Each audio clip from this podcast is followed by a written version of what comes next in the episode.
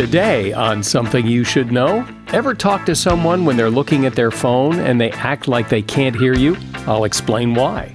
Then, the problem with conventional wisdom like don't sweat the small stuff, or think outside the box, or practice makes perfect.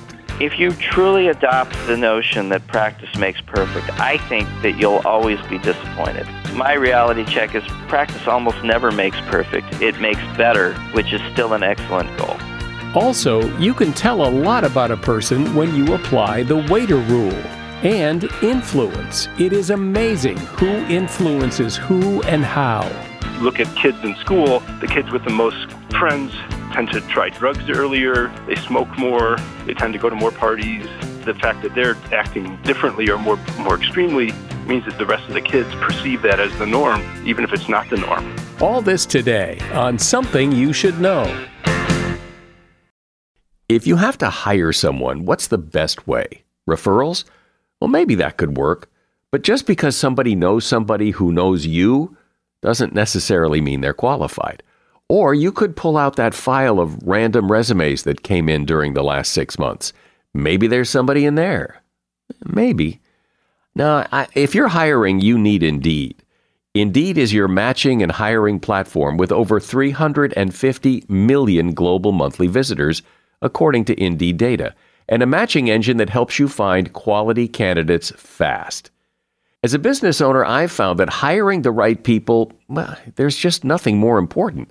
Don't leave it to chance or a referral or a random resume. Use Indeed. In the minute I've been talking to you, 23 hires were made on Indeed, according to Indeed data worldwide. Indeed's matching engine is constantly learning from your preferences. So the more you use Indeed, the better it gets. And listeners of this show will get a $75 sponsored job credit to get your jobs more visibility at indeed.com slash something. Just go to indeed.com slash something right now and support this show by saying you heard about Indeed on something you should know. Indeed.com slash something. Terms and conditions apply. Need to hire? Oh, you need Indeed. Something you should know. Fascinating intel, the world's top experts, and practical advice you can use in your life.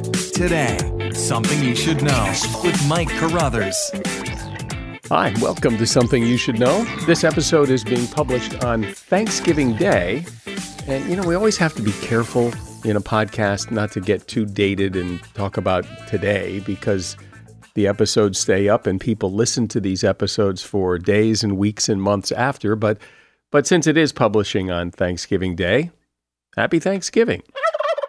Oh, and here's something pretty cool we found out Amazon Music has a podcast page on their website and on their app and they have you know categories on their feature page of you know shows about certain topics or editor's choice or whatever it is and they have a category called hidden gems and i don't know if it's still in there but as of a few days before thanksgiving when i'm recording this uh, it, it's there so something you should know is officially one of amazon music's hidden gems First up today, have you have you ever talked with someone who's looking down at their phone and you get no response at all as if they didn't hear a thing you said? Well, maybe they didn't. Research published in the Journal of Neuroscience has revealed that when you're concentrating on a visual task like scrolling through Facebook or scrolling through your texts, it may render you temporarily deaf to normal volume sounds. Researchers looked at brain scans of people as they did visual tasks while sounds played in the background. As the tasks got harder, the brain's response to the sound was reduced. These findings suggest that our vision and our hearing share limited resources in the brain, which is essentially forced to choose between processing information from our eyes or processing information from our ears. It could explain why you miss your bus stop announcement while you're reading a book, or why your kids can't hear you calling them for dinner while they're watching TV. And that is something you should know. So, uh, until I heard about my next guest and the book he wrote, this is something I've, I've really never thought much about.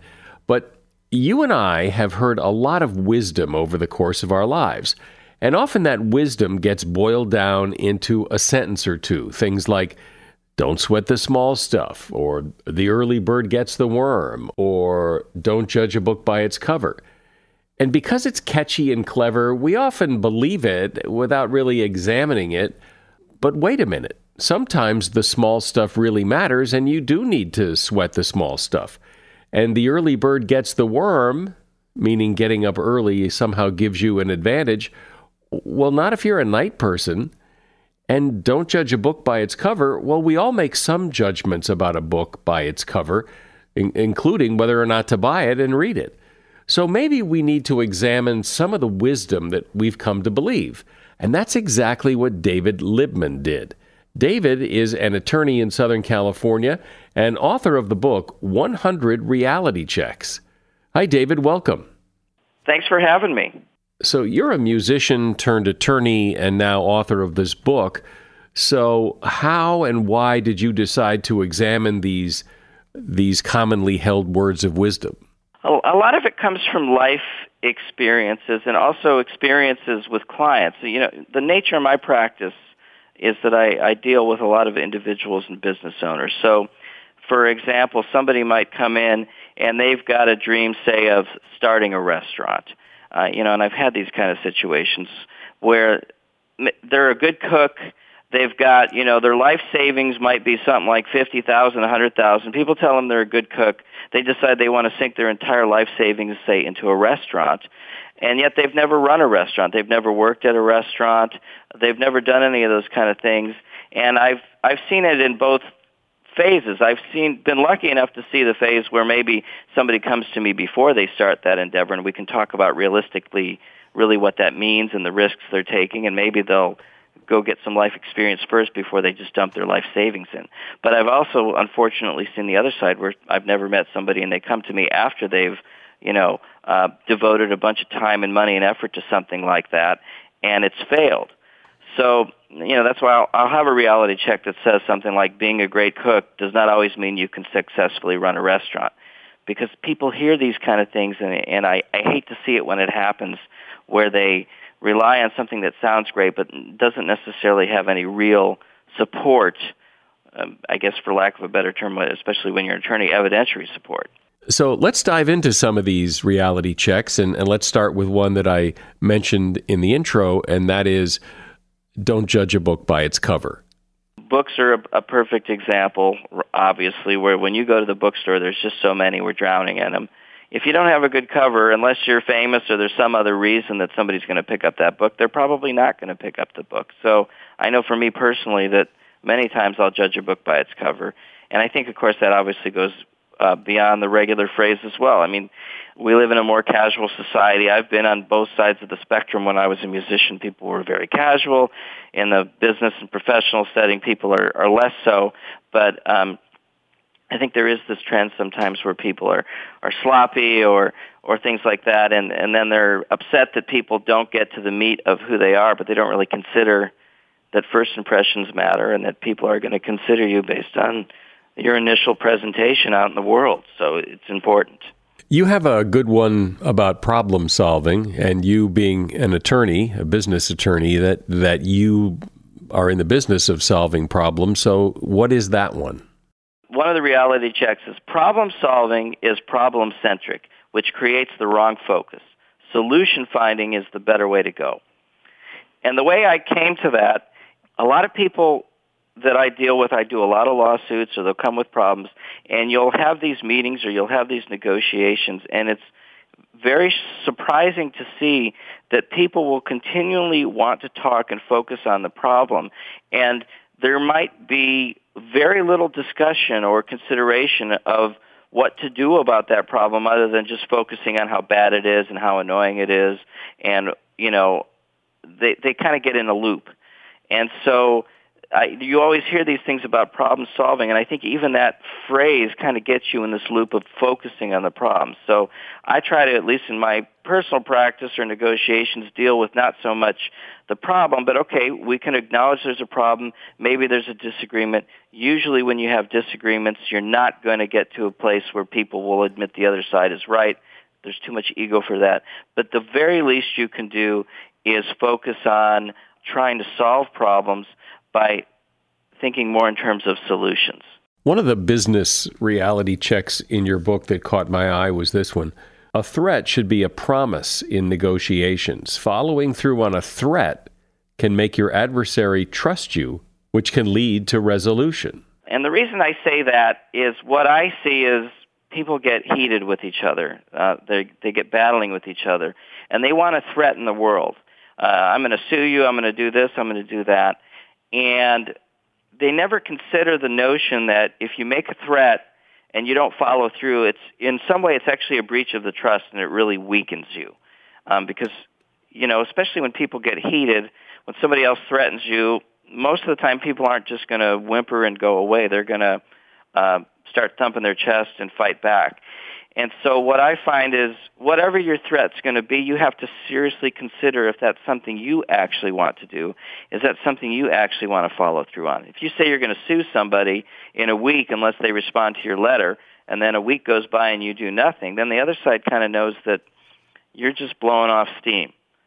And so that I think is something that people really need to think about. On the other hand, if you actually make the threat, you actually follow through, then people know, okay, you keep to your word. Whether they like it or not, they start to see there's a consistency in what you say and what you do. And I think that's very important in a negotiation. A common one I know everyone's heard is there's no I in team, meaning that there are no stars, everybody works together, and you have a take on that. It says saying there is no I in team merely demonstrates that you know how to spell. Great teams can and probably should include members with unique approaches and perspectives. Because from what I can tell, if you've got a team and the expectation is that everybody's supposed to have the same mindset, in some bizarre way you actually lack what the benefit is of a team. That the best teams have uh, people that make up for each other's weaknesses and fill different roles. I like the one you tackle because I've heard it so many times throughout life that you should live each day as if it's your last. It really comes from the notion of, you know, you go to a coffee house, you go to a restaurant or something, and they'll have that quote up on the chalkboard, or you'll see it on a commercial, or some variation of something like that.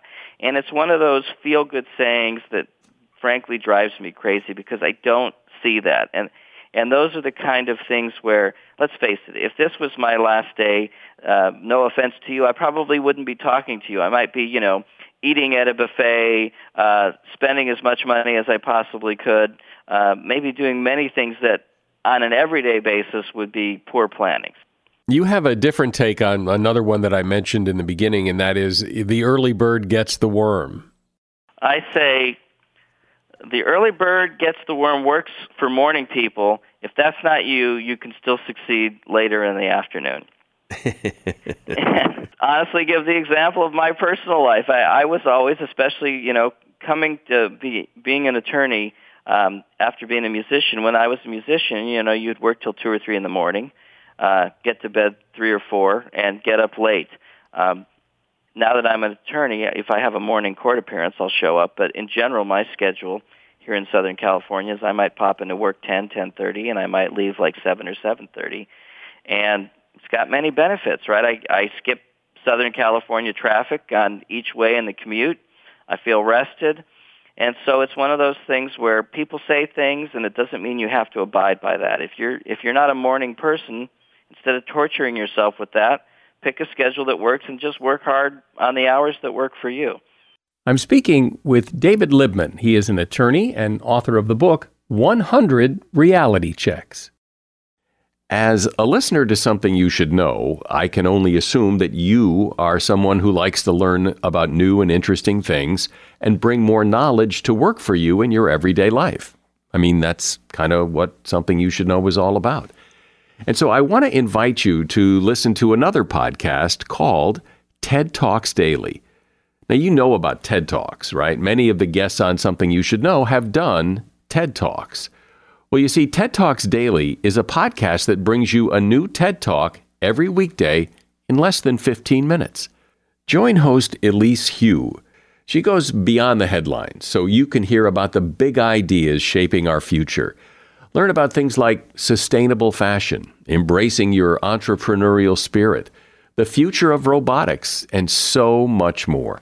Like I said, if you like this podcast, something you should know, I'm pretty sure you're going to like TED Talks Daily. And you get TED Talks Daily wherever you get your podcasts.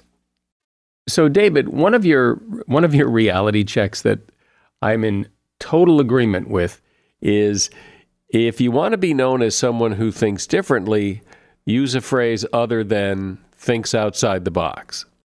The way I came up with that one is, uh, you know, probably like many people who are in the business world, um, you go to a lot of uh, networking type events, or you'll hear people give you their elevator pitch about their business, and uh, I would say somewhere around and this is anecdotal, but I would guess somewhere between 30 and 40 percent of the time, if you ask somebody about their business, they'll tell you uh, that they think outside the box, and that's partly what makes them different. And if that many people are saying they think outside the box, it seems to me that couldn't possibly be outside the box because that phrase is used just far too much uh, in the society. So I think if if you actually are different, you got to come up with something different. Um, I've got a similar quote similar vein, it just says stop using the word passion. Because that's another one. I can appreciate that passion is a great concept, but so many people use it in the business context. They say they're passionate about their work or passionate about what they do, that it starts to lose its impact, at least for me personally. Something we've talked about on this program several times, something people talk about and complain about a lot, is the lack of privacy today, that our information is out there, and you have some thoughts on that social media and privacy do not realistically coexist. Choose one, then stop complaining. That that may sound harsh, but I find it interesting that people will post things, say on Facebook or Instagram or or any sort of social media site, and then they're highly offended that uh, their information might not be private.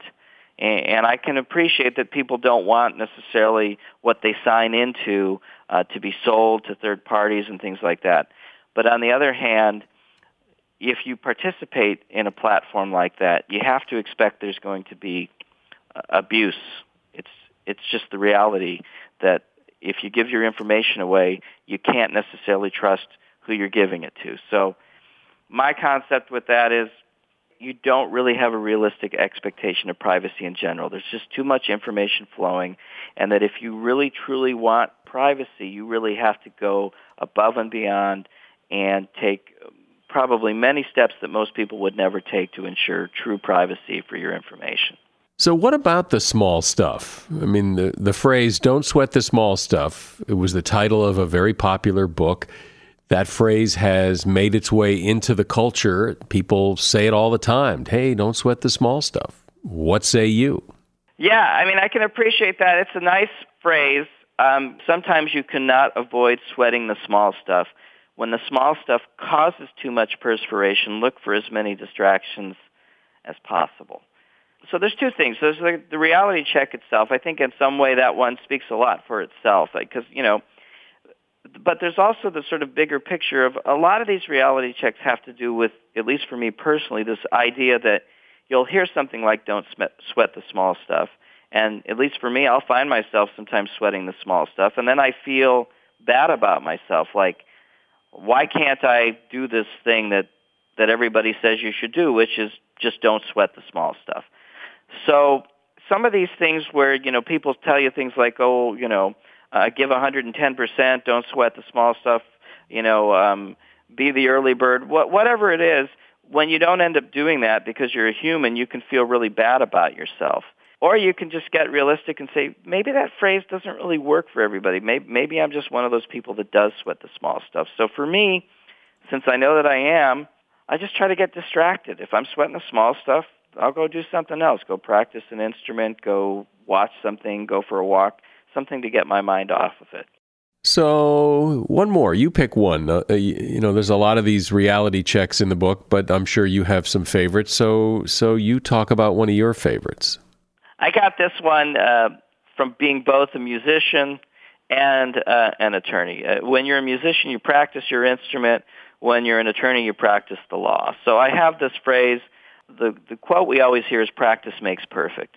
And my, my reality check is practice almost never makes perfect. It makes better, which is still an excellent goal.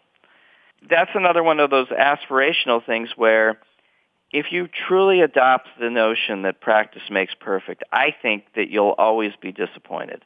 I've seen some of the greatest musicians ever, and still, when I've seen them perform, I could probably find maybe one mistake or one imperfection in their performance. But really, the perfection is not really the goal. The goal is to improve and get better. So I think it's important to think about those things. At least for me, it's been important because otherwise I could drive myself crazy. Well, it is so interesting, and I mentioned this at the beginning, that we hear these things like practice makes perfect, don't sweat the small stuff, that they're catchy phrases. And so we kind of buy into it mostly because they're catchy phrases, not because of any critical thinking that anybody does about it. And yeah, maybe practice makes perfect, and maybe not. And maybe not for you, and maybe not for you in this case it isn't a one size fits all thing. And and here's one here's one that that I think everybody believes, or at least or at least likes to say, is the idea that everyone deserves a second chance. I mean that's that's like a perfect example. My my phrase, of course, on that is everybody may deserve a second chance, but that second chance doesn't have to come from you. We could think of any number of examples, but you know, if I mean, just on something mild, right? If if in my area, you know, if somebody comes to me and they've got a business partner that stole two hundred thousand dollars, um, it could be that that business partner, you know, had drug problems, did lots of things, might correct himself or herself, but it doesn't mean that the person that I'm representing should ever give that business partner a second chance. That that that person that needs a second chance has to redevelop their life and go to someone else and prove themselves to someone else because you do get these sort of oil and water situations where you see people they want to be so altruistic, they want to be good, they don't want to be judgmental, which are all great aspirations. But at what point do you sort of cannibalize yourself with these aspirations because they don't necessarily work in your interactions with other people? Well, I know for myself, I've never really stopped to think about these things. I just kind of believe them. You know, you don't sweat the small stuff. Practice makes perfect, and you just believe them. And and uh, so I I really think it's a great idea that you did this book and that that you make people think a little more critically about this common conventional wisdom that we've all heard forever. Well, I appreciate you saying that. I mean, I think you've articulated it very well. That's the, the concept I'm trying to get across. So I, I appreciate that you've uh, you picked up on that. I, thank you very much for that. David Libman has been my guest. He is an attorney in California, and he's author of the book 100 Reality Checks, and you will find a link to his book at Amazon in the show notes. Obviously, you're aware that other people influence you and your behaviors. But it goes on a lot more and a lot deeper than you probably think. You're part of networks, different social networks, not just online networks, but in real life too. And all these people and all these networks are influencing you and you're influencing them in subtle and often not so subtle ways. Matthew Jackson is a professor of economics at Stanford, and he's author of a new book called The Human Network How Your Social Position Determines Your Power, Beliefs, and Behaviors. And he joins me to give a peek behind the curtain and reveal how all this influencing works and your part in it. Hi, Matthew. Welcome thanks, Mike. It's wonderful to be here. So, in broad strokes, here, explain how this works. We're, we're sort of embedded in networks, and we always think of networks like Facebook and Pinterest and Instagram, but you know, we're we're in constant contact with other people, everyone around us, and they are the people that influence us in terms of they get us jobs, they help uh, form our, our opinions about whether to vote, and all this is sort of going on constantly, and you know, we're, we're not necessarily aware of it. And we're very social animals. We, we naturally imitate and, and are in constant contact with other people. But doesn't it seem that since people tend to like people who are like them, that we're already with people in social circles who are like us? So, how much more influencing can there be because we're attracted to people like us? A lot of it is just that we tend to imitate uh, other individuals. So let, let me give you one example. There's a, a program called Teach for America, and it's a program that basically hires people that are fresh out of college. And what they do is they try and get people to go into, you know, low-income neighborhoods and teach. And so these are places where it's hard to get teachers. It's hard to get good qualified teachers. And so they, they you know, go through this elaborate interview process and try and find the best candidates. And those candidates, you know, spend a lot of time thinking about whether they should join or not. So they did an experiment. And what they did is they just, in the acceptance letter to people, they added one sentence. And the one sentence was, last year, more than 84% of admitted applicants joined the Corps.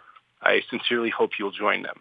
And just that one sentence gave them an extra 8% of people who joined.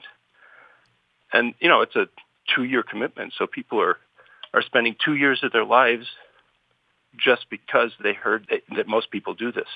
So, so what's the principle at work there? Is that people like to follow the crowd, that we like to do what most people do?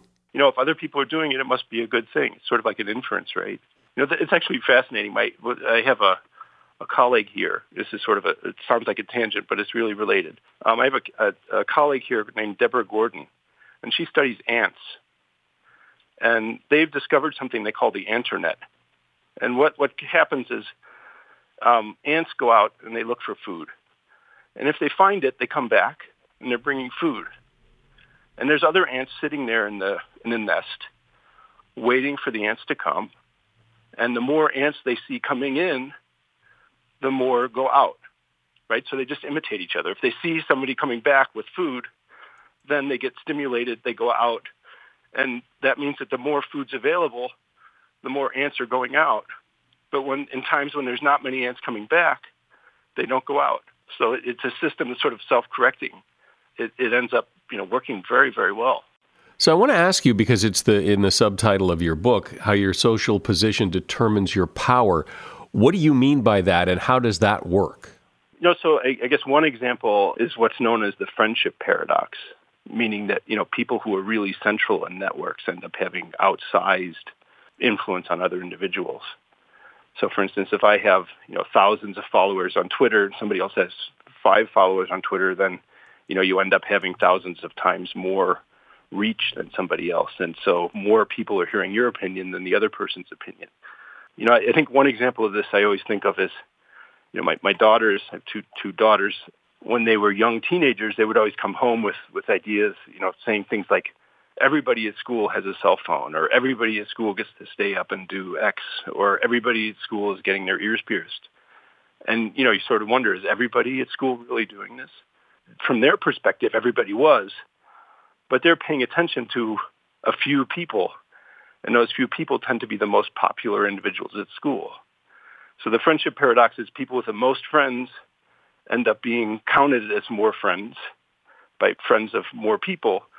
And that ends up meaning that they end up having a lot more influence. And if those people act differently than the rest of the people in society, they end up, you know, changing the perspective. So from my, my daughter's perspective, you know, everybody did have a cell phone and was getting your ears pierced, or I guess nowadays it's probably getting a tattoo or whatever. But you know, that perception wasn't necessarily true of what the whole population in the school was doing. It's just that the people who are the the ones paid attention to by the most people, if they're acting that way, that ends up having a big effect. How did those people who have so many friends and have so much influence, how did they get to the, the top of the heap there? Um, you know, I think there's also this uh, sort of a snowball effect, a, a friends beget friends aspect to it. And this is something I've studied in my own research and, and a bunch of people have looked at it in the sense that you know, if if somebody has a lot of friends, you hear about them more, you want to get to know them more. It's easier to meet them because they have friends that can introduce you to them. So there's sort of a, a rich get richer aspect of the way that we form friendships. Well, what's so interesting about that is people who have friends and then get more friends become more influential. And just because they're influential doesn't mean they're right. And and so their influence could be quite negative. Yeah, and and, it, and the more we're aware of that, then we can begin to think, look, you know, these leaders might not be the people that, that we really want to be paying attention to in terms of what's best for us to do in terms of behaviors. Like look at kids in school, the kids with the most friends, they they tend to, to try drugs earlier, they smoke more, they're just more active in, in uh, drinking and so forth. So they, they have behaviors that are more extreme in a lot of cases. They tend to be more social. They tend to go to more parties. You know, there's a lot of dynamics going on. It's hard to, to disentangle all the forces that are there. But the fact that they're eh, acting differently or more more extremely means that the rest of the kids perceive that as the norm, even if it's not the norm. So they're not seeing the kids get, you know, studying. They're seeing the kids partying. And that's what gets posted on Facebook. You don't post a picture of yourself in a study carrel. You post, you know, a picture of yourself out having fun. And so our perceptions are biased that way. So, Matthew, you were talking a moment ago about how influence works in school, in high school. But but what about adults? Does are the same things going on, or are we a little more set in our ways and a little less influ- influenceable, if that's a word? So here's an example of I, I think it's easy to underestimate how much we're influenced by our friends. But there, there's a group at Facebook, actually, of a series of former students from Stanford, and they looked at um, people's decisions to buy houses. Right, so this is a major investment, huge amounts of money you're putting on the table. And what they found was we we imitate our friends there too. So take me in California. Look at one of my friends in Boston. A 5% increase in that friend's house value would lead me, in terms of you know averages, to be three percent more likely to buy a house, and I would tend to pay you know a three percent more, buy a larger house. Um, what's the difficulty? The difficulty is that you know my friends in Boston, I'm in California. The Boston market and the California market have almost nothing to do with each other. And so one amazing thing about the study was, you know, the friend who lives down the street from me, who I should really be paying attention to, in terms of you know house value um, has just the same amount of influence as the friend in Boston or Toledo or Austin, Texas or Alaska. Um, and I might be paying attention to the friends who are the most popular friends on Facebook, and they might not be the normal, you know, individuals or the people that I should really be paying attention to when I'm making decisions to buy a house. But this kind of stuff was always just permeating our, you know, we're we're just bombarded by this, and it's difficult for us to know why we think it's a great time to buy a house. You know, this is all going on in our subconscious to some extent. Isn't that interesting that that that somebody buying a house in Boston would influence you, and and, and even more interesting that you don't really know it. It's it's un, subconscious, but it it and and three percent is not a huge influence, but it's still an influence. Yeah, I mean, three percent is not that much of an influence, but when you start adding up all my friends it ends up meaning mm-hmm. that you know I, I get bounced around a lot by what's happening to my friends. Yeah, it's a, it's a huge effect. You know, I, I guess one of the other really big example is is how we get our jobs. Right, most of our jobs are are through referrals, not not by applicants. We have there's a, a fascinating interview with a corporate recruiter, and they you know go into sort of how they find people they, they call people who just randomly apply, they call them homers. They call them homer after Homer Simpson because usually they have very little qualification for the job, and if they do get the job, they tend to flake out and not last long. Whereas they call the people who are really qualified, they call them purple squirrels. And they call them purple squirrels because they're very rare, they're hard to find. I mean, and and almost all of those people actually come through referrals. And so, you know, if you don't have a friend who's well employed, it's difficult to get jobs. And so, you know, our, our friends are making a big difference in, in all sorts of aspects, not just sort of in terms of what we imitate, but also just in terms of connections and opportunities we have. And I think people have heard that before that you're more likely to get a job if somebody refers you than if you just apply. And it just makes common sense that someone's going to pay attention to somebody who gets referred than somebody who's just sitting in a stack of resumes on their desk. But as you make the point, you can only be referred if you have somebody in your circle of influence who can refer you. Yeah, exactly. And, and then when you when you begin to look at the, the numbers, then what you see is that you can be at high employment, but there can be pockets where there's a whole community that's unemployed. And it's not just because there aren't businesses in that area. It's because they're all friends with each other, and none of those friends tend, you know, if, if none of my friends are employed, then I don't get employed. And if all my friends are employed, then it's a lot easier for me to find a job. There was actually a fascinating study that was done of um, what how people got jobs after World War One, and this was done by Ron Laschever. And what he did was, you know, the the U.S. Army had before we entered the war in First World War, it had like 300,000 people. And then it went up to 4 million people by 1918. So, you know, they had to get a huge number of people into the Army. So this was a, a massive draft. And the way they put companies together was they randomly picked 100 groups of 100 people. They put them all together. And then these guys, you know, were in the trenches together, literally. So they became best friends. And so it's sort of a unique opportunity to see people randomly put together and completely mixed. And then what he does is follow them, you know, through the 1930s and then looks at whether they get employed or not. And it turns out that whole companies tend to be more employed or less employed. So a 10% increase in, in somebody's, in the employment in somebody's company led to that person having a lot more job opportunities and a 4% higher chance that they're employed. So you get these huge correlations in whether people are employed or not just by whether their friends are employed. And the effect is lasting. You know, this was like 10 or 20 years later that they were, he was looking at this, and it makes a big difference. So you know, the, the, our friends are just so important in so many ways.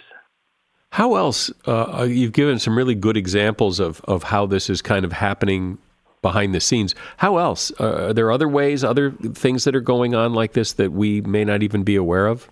There's a, there's a, a lot of studies of sort of information flows that are, are quite fascinating.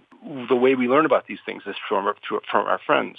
There's a study, there's the original Wisdom of the Crowd study and what this was a study that was done in 1907 by a guy named Sir Francis Galton.